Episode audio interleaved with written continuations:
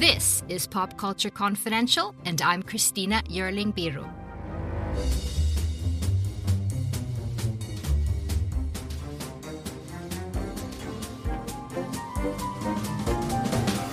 Hey everyone, welcome to Pop Culture Confidential and the first of a few dispatches from the Santa Barbara International Film Festival. I'm having such a great time here. I'm honored to be serving on the jury, moderating a few Q&As and covering for us here at Pop Culture Confidential. So the Santa Barbara International Film Festival, now in its 38th year, has 52 world premieres this year and a diverse slate of over 200 films, features, documentaries, shorts, etc. And also an impressive array of filmmaker and industry panels, writers' panels, producers' panels, tributes, and awards. Earlier this week, Cate Blanchett received the Outstanding Performer of the Year award we heard a great conversation with Jamie Lee Curtis as she received the Maltin Modern Masters Awards, and tonight Brendan Fraser will be feted with the American Riviera Award. As we're approaching the 2023 Academy Awards in just a few weeks, these panels are filled with Oscar nominated artisans, filmmakers, actors, you name it. I'm going to be sharing some interviews from here with filmmakers these coming weeks, and I thought we'd kick off this first dispatch with some voices from the different tribute events recorded on location as they head into their panels. These are some of the incredible Oscar nominated filmmakers and artisans that are here at the fest. It's been 16 years since his last feature. Now, Todd Field is Oscar nominated in writing, directing, and Best Picture for Tar, which features an incredible performance by Cate Blanchett as conductor Lydia Tar at its center. I asked him ahead of a panel about this performance. Congratulations. For spending so much time crafting Lydia, what surprised you the most about Cate's interpretation? Oh, well, I mean, everything, you know. I mean, you're never ready for somebody to, to show up like that, uh, it, prepared in the manner that you would have to be for a character like this. She had to learn more in nine months than this character herself learned in 25 years and do it exquisitely well. Um, you know, I think when we were when we were editing, after several days, my editor Monika Willi and I looked at each other and just said, uh, "It's this is Lydia Tar. We're cutting a documentary. We didn't see her anymore. She disappeared. You know, she fooled us." Talking about original interpretations, I spoke to Ryan Lott as he was about to receive the Variety Artisans Award last night. He's the founder of the band Son Lux, and together with his bandmates, they composed the score to the hugely successful Everything Everywhere All at Once. The film is directed by the Daniels and starring Michelle Yeoh. Now, this was a massive musical undertaking as the film moves in multiple universes and has ex- extremely emotional relationship storylines between mother daughter, husband and wife, and some pretty insane storylines too, about with hot dog fingers and butt plugs, you name it. I talked to Ryan about all this and how they got David Byrne and Mitski and some other huge names Congratulations. Um, it's you. been so interesting to or to listen to Michelle and other people talk about their absolute first reaction to the script. Yeah. I was wondering what yours was. Oh, I thought my PDF was broken. I, I, I was sure that I there was something wrong with the file because I couldn't make sense of it. Um, and flipping the page, you know, from you know one to the next, often felt like such a channel switch that there's no way that this is what they meant it to do. there was also so much in the film um, that was written on the page that I, I, couldn't imagine them doing practically in camera. So I actually had a feeling that that maybe this was basically going to be a CGI movie, um, and or maybe even animated or something. Like I, I, I couldn't imagine them doing it in a convincing way practically um, and in camera, and it's it's incredible that I mean that's not only, but I also think that's one of its one of the reasons why it works so well because they did they figured it out. and musically, what were the first things that came to mind to you?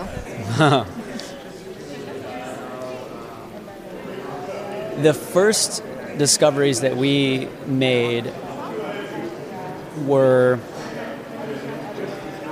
music that felt actually quite opposite to most of the film.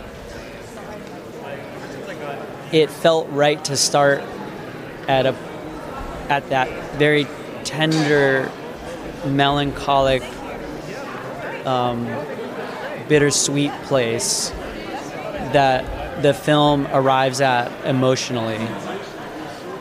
So those so we did initial explorations of themes that captured you know the soul of the movie and not necessarily any of the absurdity and chaos and confusion and violence or anything like that so we actually started in a very small sweet place um, and then worked backwards what were some of the inspirations that Yeah. that the Daniels wanted and didn't want? Yeah. And you wanted. It's a good question. It's a good question. One of um, one of the things that was amazing about this movie, from our perspective, is that we got involved so early in the process. We were involved um, in uh, we they they reached out to us in the fall of 2019 when it was just a script. They hadn't even fully cast it, um, and um, so what that meant is we could do a bunch of pre-scoring and dis- and they were fans of the band uh, and so they they reached out to us because of that they you know we're a multiversal band i guess you could say and uh, they had this multiversal movie so a lot of the music that was temped in so that's like temporary music that's uh, used in the development of the of the edit um, was our own music whether it was from the band Son Lux or from ian chang's solo work or rafiq bhatia's solo work or my solo work um, and then there was a lot of Don Davis's Matrix score. Oh wow. Um, so which uh, which was kind of peppered throughout. Um, so it was fun to replace our own music, right? Because uh, you know that was, just fun. It was cool, but it, but it, it wasn't. It, um, it yeah, it, was- it's very uncommon to, to, to, to do that. And then um, it was also really fun to write um, action music, action sequences our own way, um, not abandon. It was really, uh, it was amazing to both cloak ourselves in genre and idiom, and also work against genre and idiom the entire time.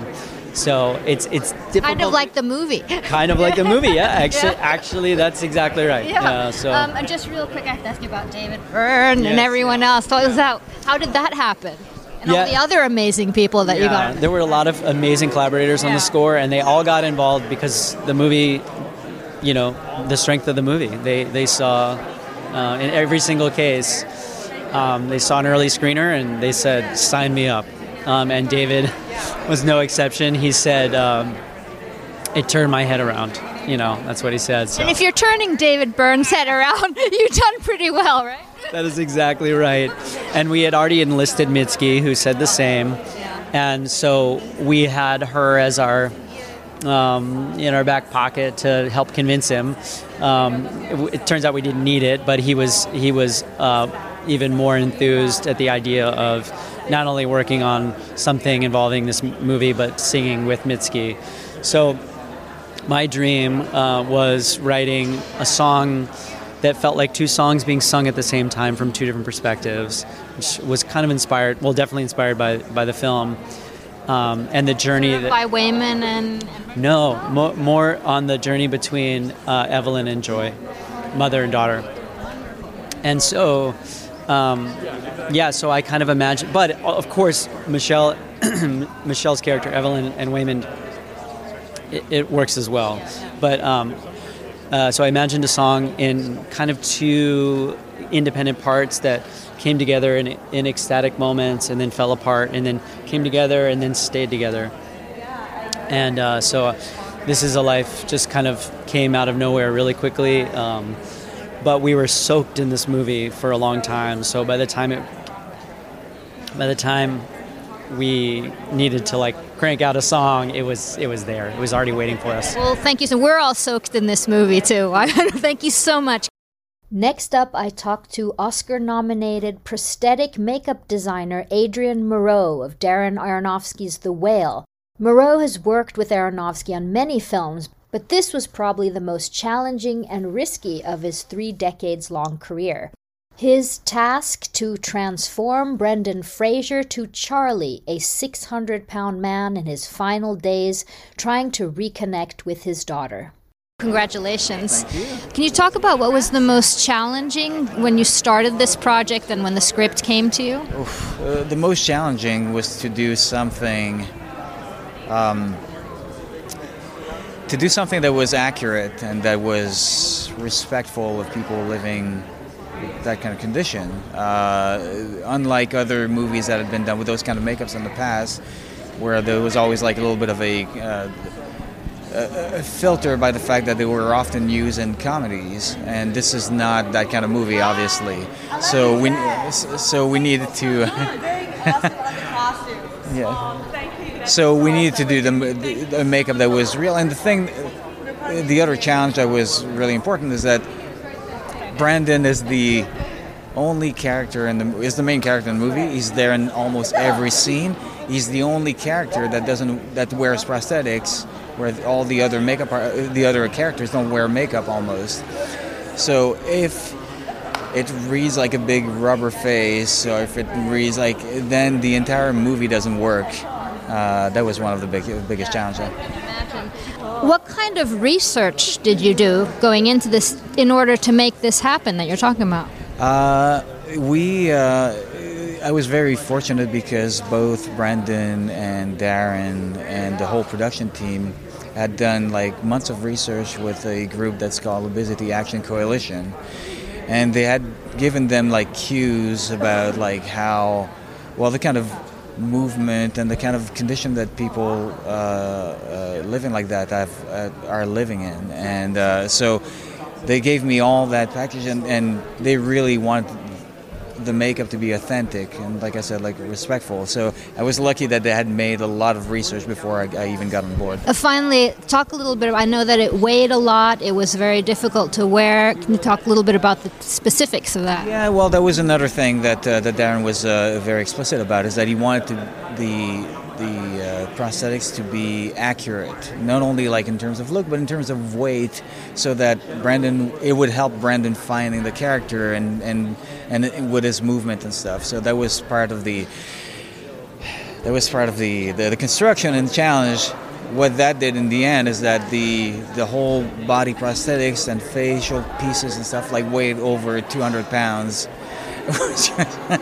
and we had to devise like some sort of like a harness for Brendan to to uh, spread the weight all around his body, and uh, yeah, like nobody else would have uh, went through that other than Brendan, and he did it with a smile every morning.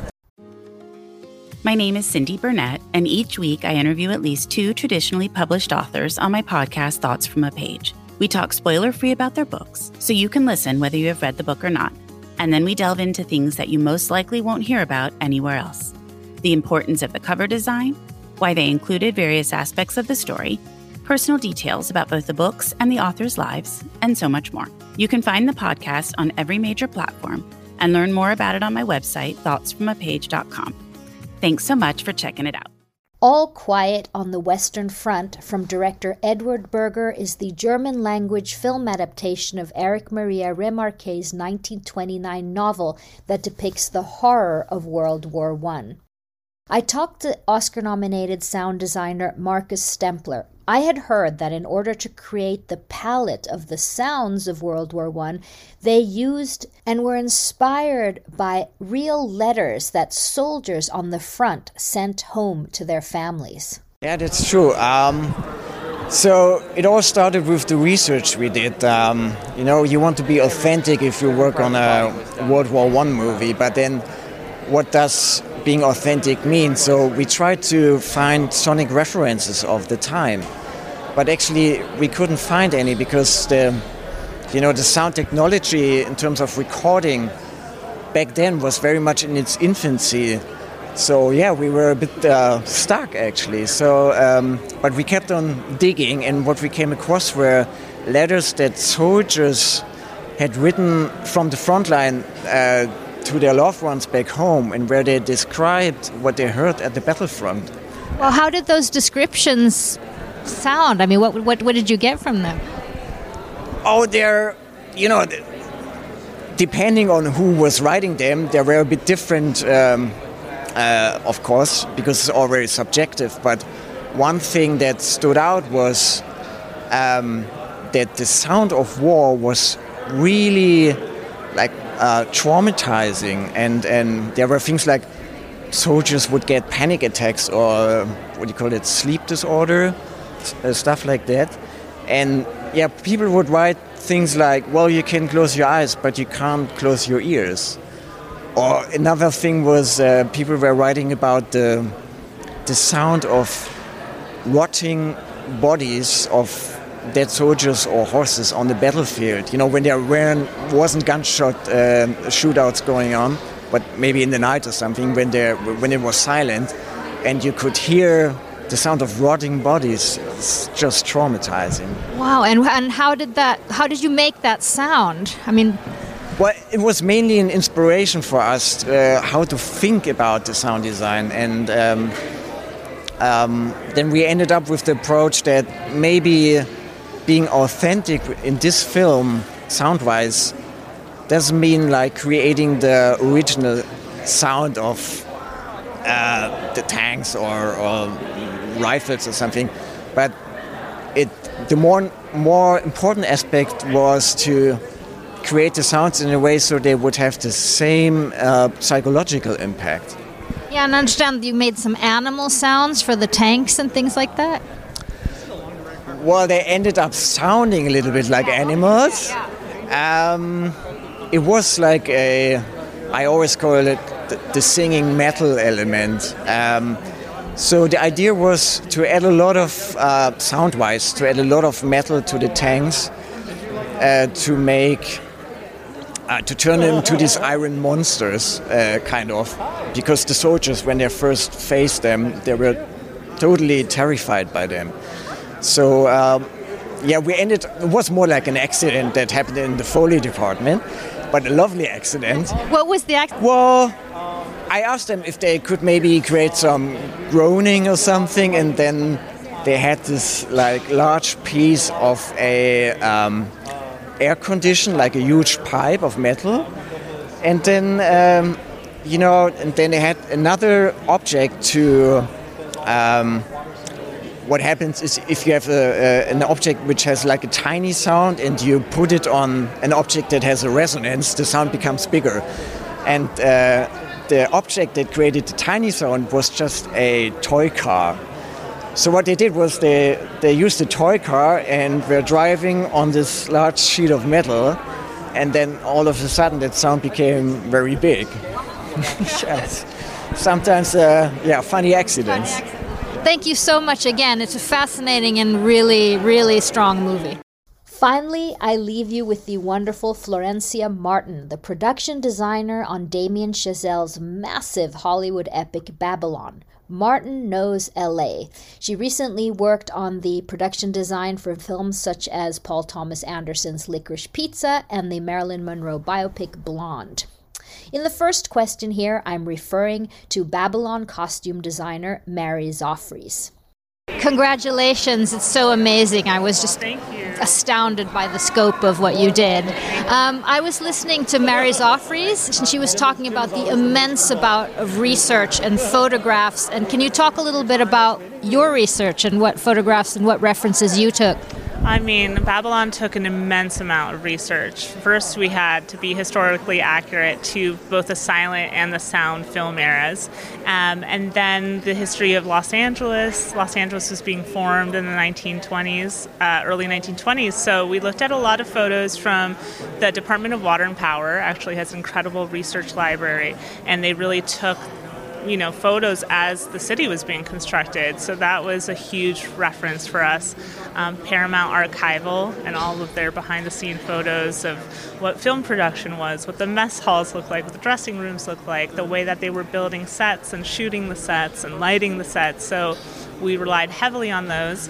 And then for me, there's uh, research about tone and mood and texture. So there was what went into every character and you know all of the different styles of houses. Los Angeles has all these revival periods, so um, each character rightfully had their own style of homes. So Eleanor St. James' office was Victorian, Jack Conrad, Brad Pitt's home was Spanish Revival, the big party was Gothic Revival, and so every single era had their research to go into it. And so, you know, by the end we had quite the amount of library. Damien Chazelle seems like he had a very particular vision. What was his sort of message to you? How? What is his idea? The way I interpreted Damien's idea was to be really bold and authentic with the period, and I think to me, what it meant was there's photography, oftentimes, of interior design of any era that's perfect. It's perfectly set, the chairs are exactly so. And he didn't want it to feel that way. He wanted it to feel lived in and visceral and like immerse the audience into the story. And that in that way, too, we really looked at characters from all different eras to influence uh, the tone of the film. But then in the settings and the architecture, we also stayed very historically accurate to everything. But we definitely wanted to immerse the characters' backstory so that their settings didn't look like people didn't live there that it was very you know. And we also looked at different eras going back to research like for the early silent studio.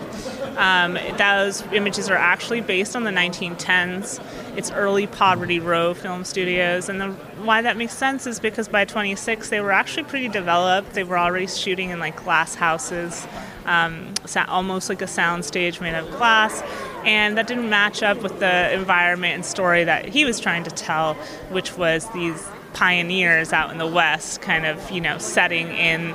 Uh, building the stage essentially for themselves for the first time. So that's where we mixed in, you know, looking into earlier periods to add a richness to the story.